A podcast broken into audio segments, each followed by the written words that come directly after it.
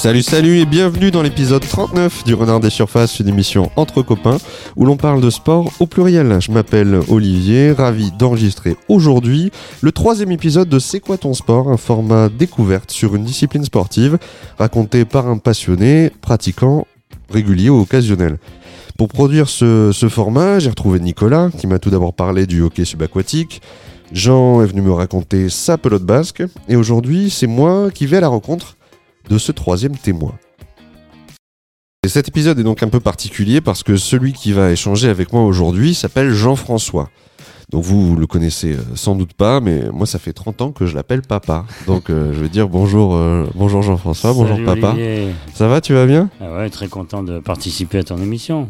Bah oui, mais c'est quelque chose qu'on devait faire depuis depuis quelques temps et je l'avais j'avais un peu en ligne de mire et euh, faut dire qu'on a on n'a pas du tout parlé de, de cet épisode avant de l'enregistrer maintenant. Moi, j'ai fait quelques petites recherches parce qu'en définitive, je connais pas du tout ou très très peu le sport dont tu vas me tu vas me parler aujourd'hui et en fait, c'est quelque chose qui pour toi a, fait partie d'un passé euh, quand même euh, un peu un peu glorieux parce que c'est un sport qui t'a permis de je sais pas dans ta jeunesse de probablement de, prendre confiance en toi de de rencontrer des gens de, de faire pas mal de choses. Euh, explique-nous un peu quel, quel est ce sport dont tu vas me parler aujourd'hui. Eh ben, je vais vous parler de, de l'haltérophilie. Bon, c'est un sport un peu, un peu méconnu, un peu curieux, un peu, un peu combattu parce qu'effectivement, c'est un sport un peu, un peu rugueux, un peu dur.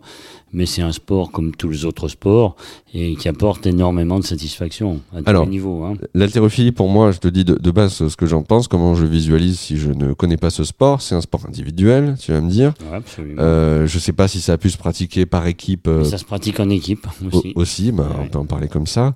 Et euh, c'est vrai que pour moi, donc l'haltérophilie, euh, c'est souvent, je pense, euh, au sketch de Gad Elmaleh, où c'est pourquoi tu fais ça? Je veux devenir tout rouge. Ouais. Le monsieur qui met des barres, euh, des, des ronds sur des poids sur une barre et qui les- essaie de les tirer, de les porter au-dessus de sa tête pour devenir tout rouge et il est content. Et voilà, Eh ben, oui, ben, on n'a pas peur du poids et on est fort soi-même euh, devant la masse des, de la fonte. Alors, mais tu vas m'expliquer à quel moment, toi, qu'est-ce qui t'amène à l'haltérophilie Bon. Pour resituer, pour contextualiser, t'es né dans les années 50, tu es né en Lorraine, à proximité de Nancy, et à un moment donné, qu'est-ce qui, vers quel âge tu te tournes vers, euh, vers l'haltérophilie? Ça a commencé vers 13 ans, à la fin des vacances scolaires. Il y avait toute une bande de copains que je fréquentais et ils venaient plus sortir avec moi. J'ai dit non, on va, on va s'entraîner. Bon, par curiosité, je dis bon, faire, faire quoi Euh, On va euh, s'entraîner à faire de l'haltérophilie. On, on reprend la saison. Alors je les ai accompagnés pour voir et Ouais. puis j'ai touché quelques poids. Je trouvais ça pas trop lourd, mais Mhm. quand même c'était c'était un peu dur. Et puis, bah, bon an, mal an, je suis revenu plusieurs fois avec eux, et puis, et puis je me suis laissé prendre au jeu, quoi. D'accord, donc dès 13 ans, en fait, c'est quoi, au gymnase C'était à Nancy, à Lunéville C'était à Lunéville, donc, euh, dans les caves du château. Ah ouais. euh, ce qu'on appelle le Versailles Lorrain, en Lorraine, hein, bien Ouais. évidemment. Et euh, dans les caves du château, un local très, très poussiéreux, très ancien, mais euh, avec euh, suffisamment d'équipements. Enfin, il faut surtout des barres, hein, quelques équipements, mais surtout des barres et des poids.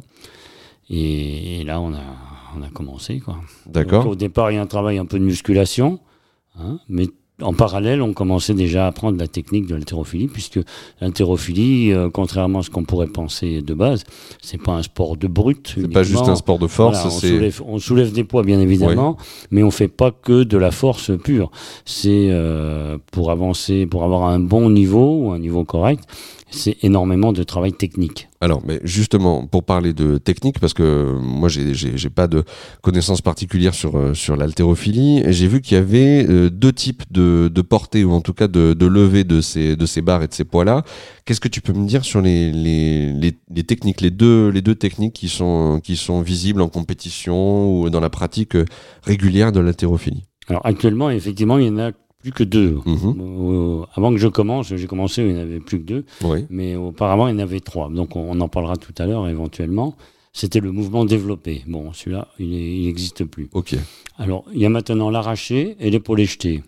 Et le total des deux fait le total olympique. D'accord. C'est-à-dire qu'en fait, tu vas, tu vas soulever euh, un poids à l'arraché, un poids en épaulé jeté, et tu vas cumuler ces deux poids soulevés pour donner le résultat euh, mm, sur, sur l'épreuve. Enfin, c'est ce qui est demandé au, au JO. Voilà, alors, c'est du le coup, c'est total technique. ouais. D'accord, c'est le total technique qui est retenu Euh, pour euh, sanctionner. Total olympique. Total pardon. olympique qui est retenu pour Ouais. sanctionner une, compétition et, valider un résultat. Alors, on parle de ces deux mouvements. L'arraché, c'est quoi? Que- Alors l'arraché, c'est donc euh, une charge, une barre, Mhm. avec une prise large Oui, euh, qui permet, euh, en un seul mouvement, oui, de soulever cette barre du sol et de la porter à bout de bras. Et il faut la conserver 3 secondes à bout Oui. de bras. D'accord. après, on la repose et le mouvement est validé. Quand tu dis à bout de bras, il faut la lever au-dessus de la tête, c'est-à-dire Ah, que tu de pars de zéro. Et se redresser complètement, puisque pour, euh, pour soulever une barre comme ça à l'arraché, il y a deux techniques. Soit la technique de la fente, c'est-à-dire qu'on on tire sur la barre Oui, et on se projette en dessous avec les jambes, euh, la jambe avant qui va chercher devant, Ouais, et ouais. jambe arrière. d'accord. Et la deuxième technique, c'est euh, la flexion. C'est la plus utilisée, c'est la plus technique, mais c'est celle qui permet d'aller plus bas sous la barre. C'est ce qu'on voit, on voit les mecs complètement accroupis, Voilà. c'est ça, quelque Complète- part. pratiquement assis sur les Ouais, talons. hein. ouais, ouais. Euh, et cette, cette, euh, cette technique-là, euh, on, on est vraiment en flexion uniquement, et d'où la difficulté de l'équilibre. Mm, mm. Hein, c'est pour ça qu'une excellente technique permet de, de, de, de soulever euh, cette barre. Parce qu'autrement, le moindre poids, si vous êtes un peu en décalage, Ouais, ouais. euh, pouf, la barre, une la barre- erreur, la tu- barre s'en va. hein, Tu répartis mal ton équilibre, on tu finis. pas la retenir. D'accord, tu finis par terre avec la, avec la barre. Et donc le deuxième mouvement, c'est l'épaulé jeté. L'épaule est jetée, donc là, il y a un mouvement, donc la barre est au sol. Mhm. La prise des bras sur la barre est plus serrée, Mhm. c'est la largeur des épaules euh, approximativement. Euh, et là, il suffit donc d'épauler la barre. D'accord. On la tire, on la passe sur les jambes. Là, on descend en flexion aussi pour s'accroupir en dessous, Oui. la récupérer et remonter euh, pour se remettre debout. Donc Ouais, on ouais. a la barre sur Donc tu as les- la barre qui est bloquée au niveau des, des clavicules, des, des- C'est les bras qui la retiennent. c'est les bras qui la hein. retiennent au niveau des re- Elle clavicules. repose sur les clavicules, Ouais, ouais. hein, sur l'avant des, des épaules. Mhm. Et après, on fléchit Mhm. et on se projette en, en hauteur D'accord. et on pousse avec les bras et on bloque la barre. D'accord. on- Alors là, on se met en fente. Ouais, ouais. Là, il n'y a pas d'autre solution. Non, on non. se met en fente hein, et on bloque la barre. Et là, tu dois tenir et 3 après, secondes on aussi. se redresse, on, remet les- on rejo- rejoint les pieds Ouais, ouais. et on, on garde la barre 3 secondes et on la repose. D'accord. Donc là, il y a plusieurs. C'est un mouvement du coup qui a plusieurs plusieurs étapes, alors que le l'arraché se fait en une fois. L'arracher une étape, l'épaule jetée deux étapes. D'accord. Ok. Donc euh, tu tu la lèves, stabilises sous les sous les clavicules, et ensuite fente. La maintiens au-dessus de toi, et ensuite tu tu, rap- tu rapproches tes pieds, tu te tiens droit, et tu la maintiens 3 secondes. Et, et le tout bras tendu, il ne faut pas du tout que les bras fléchissent. hein. Ok. Le mouvement n'est pas accepté. Euh, une petite question euh, par rapport à toi, ton expérience personnelle, sur ces deux mouvements-là, euh, quel est le, on va dire, pour viser un objectif de poids le plus élevé, quel, est, quel mouvement est le plus adapté? Si je veux soulever le plus lourd, quel mouvement est le plus adapté? À ce moment-là, c'est l'épaule jetée. D'accord. hein? Parce qu'il y a deux mouvements, justement, Mhm. euh, qui sont bien décomposés. Le premier qui fait vraiment travailler bon, le tirage et les jambes. Mhm. Euh, le, le deuxième, bon, c'est un peu de souplesse, un peu de, de tonique, de tonicité pour D'accord. Donc tu vas supporter, la barre. mais tu vas pouvoir supporter un poids moindre que du coup l'épaulé jeté qui va te permettre d'asseoir ton mouvement, ça, de ça, retenir à ta barre. jetée, oui. Ça, c'est l'épaulé jeté. L'épaule jetée. Ouais. À l'arraché, c'est un seul mouvement. On peut pas. a- on a tout de suite notre limite au tirage et, à la remontée de, de jambes. hein. Alors pour la pratique de, de l'haltérophilie, il y a une, il y a une tenue adaptée, il y a un matériel particulier? Dis-moi, je, je visualise mal. Alors, effectivement, il y a. Moi, j'avais des, des chaussures adaptées. Hein. À l'haltérophilie, il y a des chaussures adaptées. Des chaussures un peu montantes, euh, relativement souples, mais euh, pour pallier la, la flexibilité des chevilles, pour certaines personnes qui sont moins souples que d'autres, il y a des épaisseurs de talons assez importantes, D'accord. hein, qui sont modulables.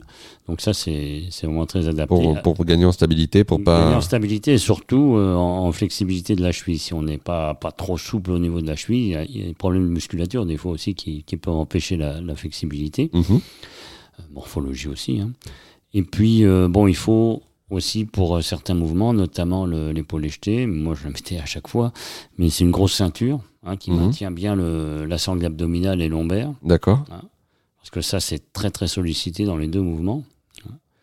Et puis, puis bon, il y a ce qu'on appelait une tresse, c'est un petit maillot qui fait un peu short avec des bretelles euh, un peu étroites qui remontent sur le, sur un t-shirt qu'on a en dessous, quoi. Mais bon, au-delà de ça, il n'y a pas de, pas de matériel particulier. Ah, si ce n'est la, la barre et les Alors après, et les le poids. matériel, c'est effectivement la, la barre et les poids. Donc la barre, c'est une barre, c'est bon, il y, a des- il y a des poids homologués. hein. C'est une barre qui tourne sur elle-même au niveau de la, Au niveau des, des endroits de prise, de la prise. de la prise, ouais. hein. Et les poids, bon, c'est des, des poids qui circulaires qui se, qui se mettent aux, extrémités. extrémités. Alors les poids, bon, ils sont souvent de couleur. Mhm. La couleur correspond à un poids. D'accord, tu les distingues comme ça. ouais. Voilà, Ça aide, la- ça facilite. tout à fait. Tu disais les poids se distinguent par, euh, par, Par, leur, des, par des couleurs. par leur couleur. Il y a des poids de plus grande taille ou alors ils sont tous uniformément de la même taille, mais le poids est Alors réparti la, différemment taille, alors la taille des gros poids, c'est une taille uniforme, hein, Mhm. avec des couleurs différentes. Ça va de, de 25 à 10 kilos, D'accord. hein, ou de 10 kilos plutôt vers 25, 10, 15, 20 et 25. Mhm. Et, et puis après, il y a des poids donc de 5 kilos, 2 kilos 5, et on, on peut arriver jusqu'à 500 grammes pour euh, élever le poids d'une barre d'un kilo. On parle des, comment te dire, de l'haltérophilie comme d'un des, sports fondateurs aussi des Jeux Olympiques, des premiers Jeux Olympiques modernes, parce que c'est en, en, en 1896 que les, premiers Jeux Olympiques d'Athènes ont, lieu, les premiers Jeux Olympiques modernes, et, euh, et l'haltérophilie y est. Donc c'est un, sport qui bien sûr retrouve des, origines dans l'Antiquité avec, euh, euh, je crois, euh, le, soulèvement de pierres lourdes dans des concours de force dans l'ensemble du monde antique, hein, chez les Grecs, les Romains, et dans d'autres civilisations aussi. L'apparition vraiment de clubs d'haltérophilie, euh, par rapport aux données que j'ai pu trouver euh, sur Internet notamment, euh, c'est l'ouverture de clubs en Allemagne dans, le début des années 1880 et la première tenue d'un concours officiel à Londres en 1887. Donc c'est voilà un, sport qui a, quand même une, une antériorité qui est plutôt récente, qui est plutôt moderne. Et on en parlait tout à l'heure en préambule quand on, on préparait un tout petit peu le l'entretien. L'haltérophilie vit peut-être ses dernières Olympiades à Tokyo euh, cette année. Euh, Aujourd'hui, il y a beaucoup de dopage dans l'haltérophilie et forcément, euh, on regarde, un- on jette un regard un peu, bizarre sur ce sport, un peu hybride, sport de force où Monsieur veut devenir tout rouge en soulevant des poids. Toi, est-ce que le dopage, c'est quelque chose, je sais que tu en, as fait quand tu étais plus jeune, à, un niveau qui était euh, qui sortait un petit peu de l'amateurisme, hein, tu es allé dans des, dans des compétitions. Euh, est-ce que tu as vu du dopage, toi, plus jeune, dans l'haltérophilie? Alors j'ai pas vu l'ac- l'acte de dopage, mais j'ai vu les, les comment dire les manifestations du dopage. hein. J'avais croisé en, en, compé- en compétition interzone, donc un, un niveau inter- plus qu'interrégional intéressant. Euh, J'avais croisé des athlètes, bon, qui étaient bon niveau, hein, c'était bons athlètes. Et l'année suivante, dans, le, la même compétition, j'ai revu le même, euh, la même personne qui avait pris presque 15 kilos, qui avait des bras énormes et, qui, était taciturne et tout ça, et qui, faisait des exploits sur le plateau. Donc là, c'est. Ça peut prêter à confusion quand tu vois ce genre de, de ça prête pas à performance. confusion, c'est évident. hein. Ouais. On voit très bien que le gars, il est, il est dopé. Alors, de, de quelle façon? Des piqûres, des médicaments, je ne sais quoi, mais euh, bon, il, effectivement, il a, il a des performances d'une année sur l'autre qui qui peuvent pas se justifier, qui Ça, peuvent pas être expliqués non. physiquement par, un- par le une travail, préparation ou un travail. l'entraînement, et choses comme ça. Bon. C'est quand même assez triste de dire que ben, c'est un sport qui même au niveau à, à des niveaux inférieurs en interrégional ou même euh, en dessous d'une d'une compétition nationale, un rayonnement national, ben, était déjà concerné par euh, par du dopage. Euh, donc c'est un sport qui je pense euh, traîne traîne ça depuis très longtemps. Est-ce que ça te toi ça te ça te ferait de la peine de voir les de plus voir l'haltérophilie aux Jeux Olympiques? Oui, ce serait dommage parce que c'est quand même un sport, euh, comme tu disais tout à l'heure, antique, Oui. euh, récent à la fois. fondateur que, hein, aussi dans les Jeux hein. Olympiques modernes. Mais euh, bon, parce que c'était mon sport, c'était c'était mon, mon plaisir de faire ce sport-là. Et ce serait dommage, effectivement. Bon, il y a quelques années aussi, bon, quelques années que j'ai un peu chez lâché, bien sûr. C'est un sport qui est très populaire en Asie, euh, donc en Chine, euh, les pays, le, certains pays d'ex-URSS, euh, les, les Ukrainiens, les Ouzbeks, euh, les, euh, ces nations-là sont, sont vraiment très présentes. Quand on regarde dans les catégories de poids les plus importantes, euh, c'est vraiment des, des nations euh, asiatiques aujourd'hui qui dominent euh, les compétitions internationales. Aujourd'hui, oui. C'est vrai qu'à mon époque, c'était surtout les pays de l'Est et la Russie. Mhm. Hein, on se rappelle d'Alexeyev. Euh, là, c'était. Tu te rappelles, moi je me le, rappelle pas. le poids super lourd qui faisait euh, 100, 150 kilos Mhm. de poids de corps, qui était très fort, mais qui avait une bedaine monstrueuse, quoi. Alors qu'aujourd'hui, les athlètes, même, euh, même dans les grosses catégories de, des poids assez lourds, ils ont quand même une morphologie, ils sont pas gras comme le, le, le brave Alexeyev, quoi. Mais bon, tous ces gens-là, ils ont fini euh, un peu dans la démence et la folie parce qu'ils ont abusé de produits incroyables, quoi. C'est un peu Donc, un peu cliché. toutes ces- tous- pas seulement un cliché, c'est une réalité. Hein. Tous ces gens-là abusaient de, de produits, euh, je, ne sais, je ne sais pas lesquels. Hein. On parle du pot belge en, en cyclisme, mais là, c'était d'autres d'autres produits. Mais c'était une, une industrie, c'était connu de, de, de tout le monde. Hein. Euh, juste pour euh, rebondir quand même sur une note positive, en France, la Fédération française d'haltérophilie et de musculation, euh, elle, elle comporte euh, près de 26 000 licenciés, 25 983. Il y a près de 10 000 femmes euh, qui pratiquent l'haltérophilie et 16 000 hommes, 329 clubs, 15 ligues régionales, euh, 24 comités départementaux. Donc ça reste quand même une, une fédération en France qui qui, qui vit, hein, qui fournit des athlètes pour un sport qui a peu de peu de visibilité euh, en télévision, peu de visibilité aussi dans les médias. Euh, Aujourd'hui, euh, bah, il y, avait, j'étais surpris d'apprendre que Pierre Fula était un, un ancien haltérophile. L'ancien poids plume, on le de France. hein. On, on le connaît pour ses Ouais. pour ses commentaires euh, de sport à la radio et peut-être aussi Ouais. à la télévision avant, mais mais voilà, j'ai été surpris de voir que que Pierre Fula était un, un ancien haltérophile. Je pensais pas connaître d'haltérophile Ah, connu. moi, je l'ai croisé plusieurs fois, Pierre Fula, sur des plateaux. Enfin, il était, je l'ai vu en tant que, que journaliste à l'époque, hein, Mhm. bien sûr. ouais. Et j'étais, je connaissais très bien un de ses adversaires qui était du, du club de Nancy. C'est vrai? Ah ouais, ouais, il se battait souvent, enfin sur le plateau, bien Oui. entendu. hein. Quand tu dis se battre, c'est par en point interposé. compétition, En Voilà. compétition, bien sûr, oui, tout à fait.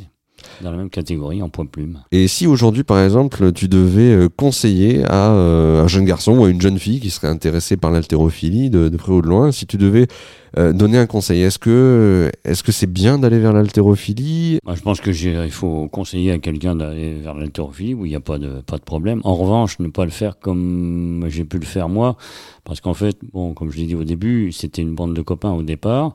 On avait un ou deux anciens, là aussi c'était des champions de France quand même, hein, mais Mhm. un ou deux anciens. euh, bah, qui nous conseillaient, mais qui, bon, on n'avait pas de masseur, pas de kiné, pas de suivi. Avait pas médical. d'accompagnement On avait médical. Une visite médicale à chaque, euh, pour prendre la licence, mais ça n'allait pas plus loin. hein. Il n'y avait pas de suivi euh, d'aucune façon. Mhm. Et bon, bah, on- ça, c'est un peu dommage. Je pense que pour la, le, le développement de la morphologie, le développement physique de la personne, Oui. éviter les accidents, des choses comme ça, parce que certains mouvements peuvent être euh, Assez néfaste, ouais, dangereux, dangereux. oui. Ce que tu veux dire, c'est qu'à l'époque, il y avait peut-être pas assez d'accompagnement euh, au Dans notre, médical. club, dans notre club, il n'y avait aucun accompagnement médical. D'accord. C'était vraiment une équipe de copains. C'était le côté positif aussi, c'est intéressant parce Mhm. qu'on était vraiment euh, bons copains, on était soudés quoi. hein. Bien on sûr. était dans tout, dans tout ce qu'on faisait. On... Certains anciens passaient leur voiture pour qu'on puisse aller à des compétitions. Il y avait une entraide vraiment très, très, très sympathique. Ouais, donc c'est euh, un sport dans lequel on peut on peut retrouver quand même euh, de l'ambiance, même si ça reste un, sport. un sport C'est individuel. un sport. C'est un On peut quand même partager quoi. C'est un sport individuel à la différence d'un sport co, hein, bien évidemment, mais qui se, qui se pratique en équipe. D'accord. Hein, quand euh, nous on rencontrait, euh, quand l'Univille rencontrait Nancy ou Toul ou d'autres d'autres équipes du, de Moselle, euh, on s'affrontait dans chacune des catégories Ouais. de poids à l'époque. hein. Et à la fin, bon, on faisait le total et puis on voyait euh, qui avait gagné Ouais, ou perdu. on, on s'amuse bien en Meurthe et Moselle du coup. Oui, mais, enfin à l'époque. oui, je pense encore aujourd'hui. Et donc du coup pour euh, pour finir, si tu devais faire appel à un de tes peut-être à ton meilleur souvenir euh, de, de jeune haltérophile, euh, ça te ça te rappelle quoi? Ça te ramène à quoi? Ah bah, ça me rappelle, euh, bon, bah, j'ai été plusieurs fois champion de Lorraine hein, pendant quelques années. Bravo. Euh, champion interzone, intergroupe, interrégional et euh, champion de France aussi en 1975 à Aubusson. Euh, C'est où ça Aubusson? Aubusson dans la Creuse. bien Dans la sûr, Creuse. hein. Ah oui, et oui, là justement, on nous a prêté un collègue, a prêté une voiture pour qu'un autre puisse nous accompagner. Et ça a été euh, assez épique, mais bon, c'était. euh, T'avais quel âge quand t'es champion de France? J'avais 18 ans, 17 ans.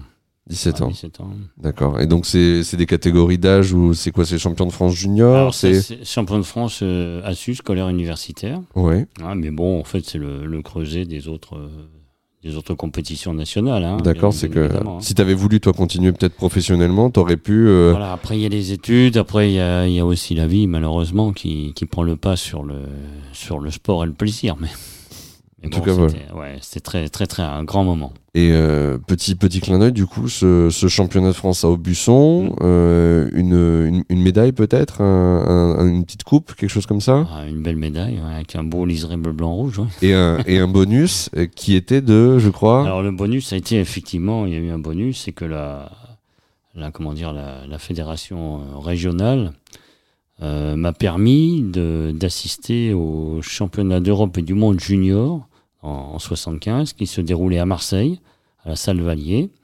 Et là, on était logé au Crêpes d'Aix-en-Provence. oui, Et tous les jours, on descendait euh, à Marseille, salle Valier, pour aller voir les, les championnats d'Europe et du monde junior.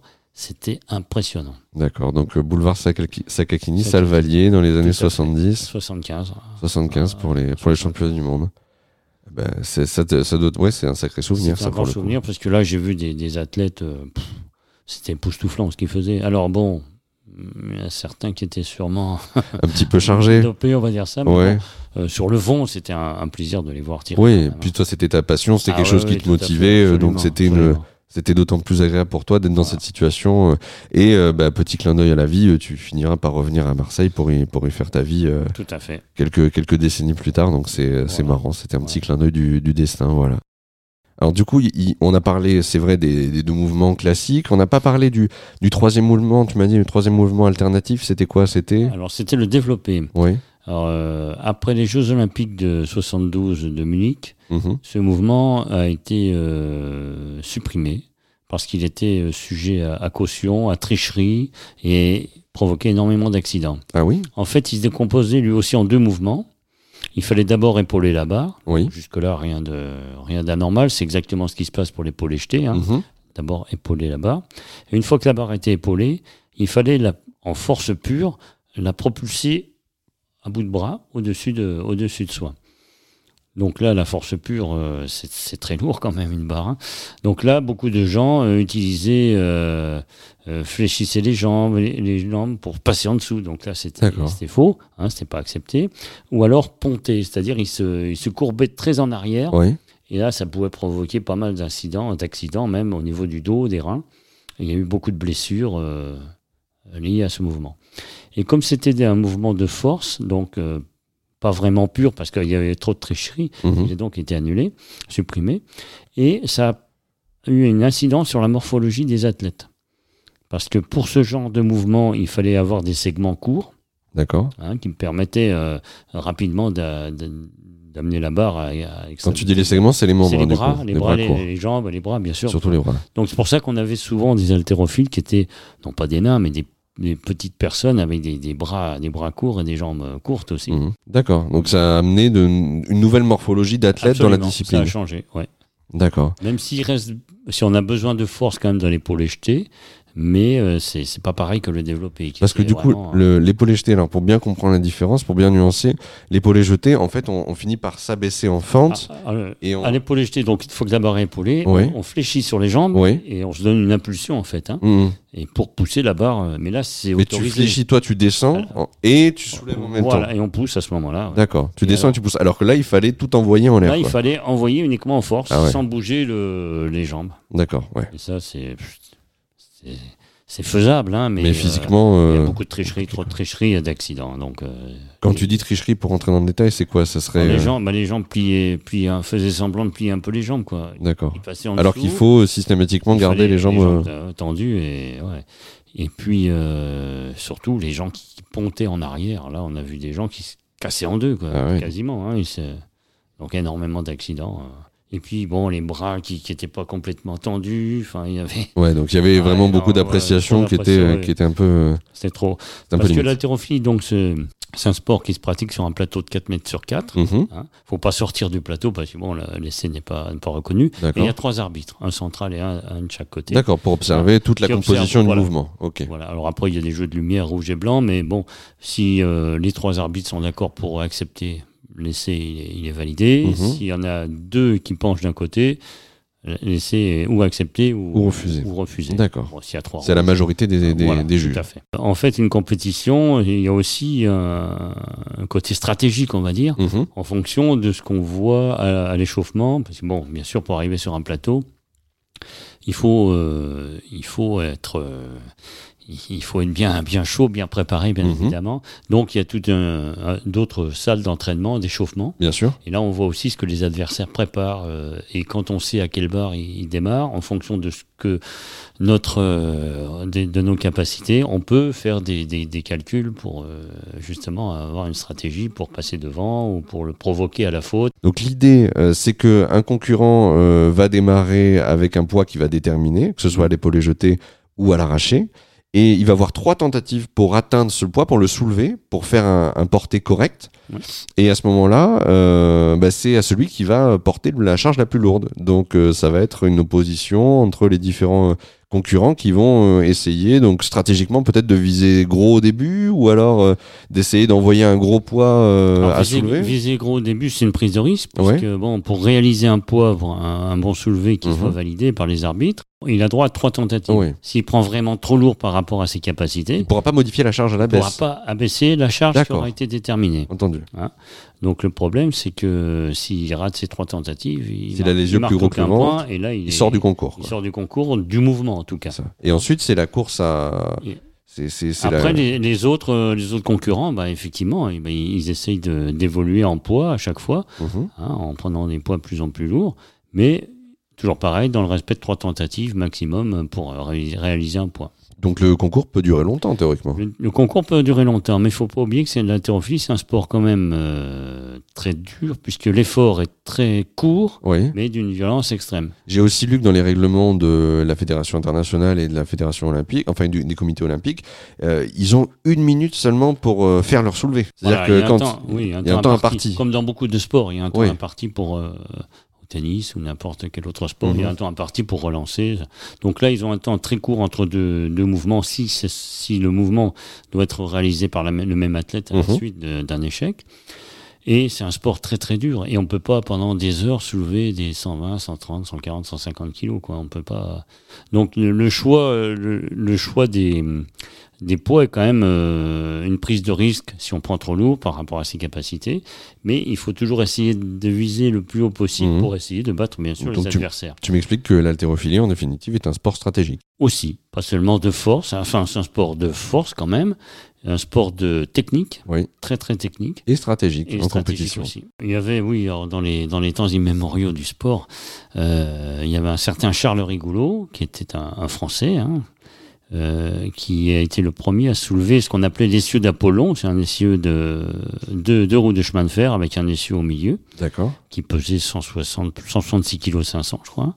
Et euh, il a été le premier à soulever cette euh, cette barre. Alors explique-moi la nuance entre, en tout cas, la difficulté qu'il y a à soulever un essieu et euh, 160 kilos sur une, une barre euh, classique chargée d'haltères, par exemple. Alors, je pense qu'à l'époque, les barres que les gens soulevaient, notamment les essieux, choses comme ça, c'était des barres fixes avec un poids fixe au bout. Mhm. Alors que les barres d'haltérophilie sont des barres qui, qui tournent sur elles-mêmes. Il y a des roulements qui permettent euh, quand même une rotation. De euh, l'articulation. Voilà, tout à fait.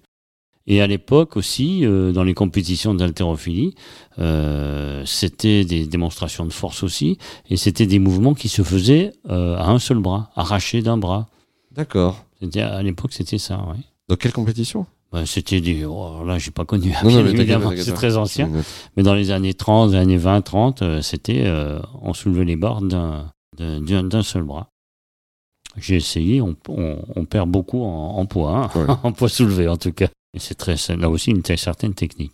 Papa, tout simplement, je voulais te dire merci d'avoir bien voulu euh, euh, bah, évoquer avec moi euh, ton sport, l'haltérophilie, parce que voilà, tu as, as eu d'autres passions euh, sportives dans la vie, mais je sais que c'est quelque chose qui a été très important pour toi, qui a été fondateur dans, dans ta jeunesse, l'haltérophilie. Donc je te remercie d'avoir voulu euh, me donner un petit peu de ton temps pour, euh, pour en parler. J'espère que l'expérience euh, t'a satisfait, que ça n'a pas été trop bizarre. Ah non, non, c'est un, très grand plaisir pour moi bon, de, bah, de te parler, bien évidemment, de parler d'haltérophilie parce que c'est effectivement le sport que j'aime. hein. Et puis, euh, ça me permet aussi d'en parler à travers ton, ton média et de diffuser un petit peu mon, mon plaisir et la connaissance de l'haltérophilie Hein, et c'est, je te remercie beaucoup de ce, de ce moment. Mais de rien, non, mais et c'est. comme j'écoute tes chroniques, bah, ça fait une chronique que j'écouterai avec plaisir. Ah aussi. bah, super, tu verras, ça fait un peu bizarre de s'entendre, je pense, Sûrement. au début, mais je pense que ça, ça sera quand même très agréable à écouter.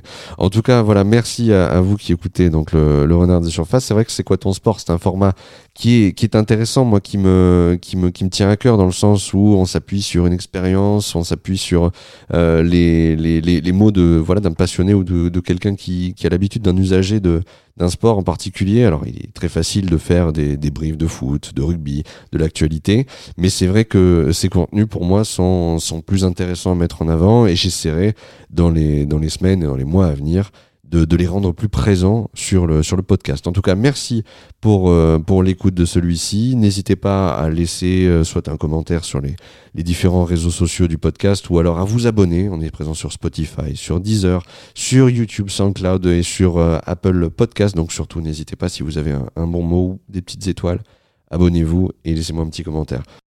Donc du coup, vraiment merci à tous et à très bientôt sur le Renard des Surfaces.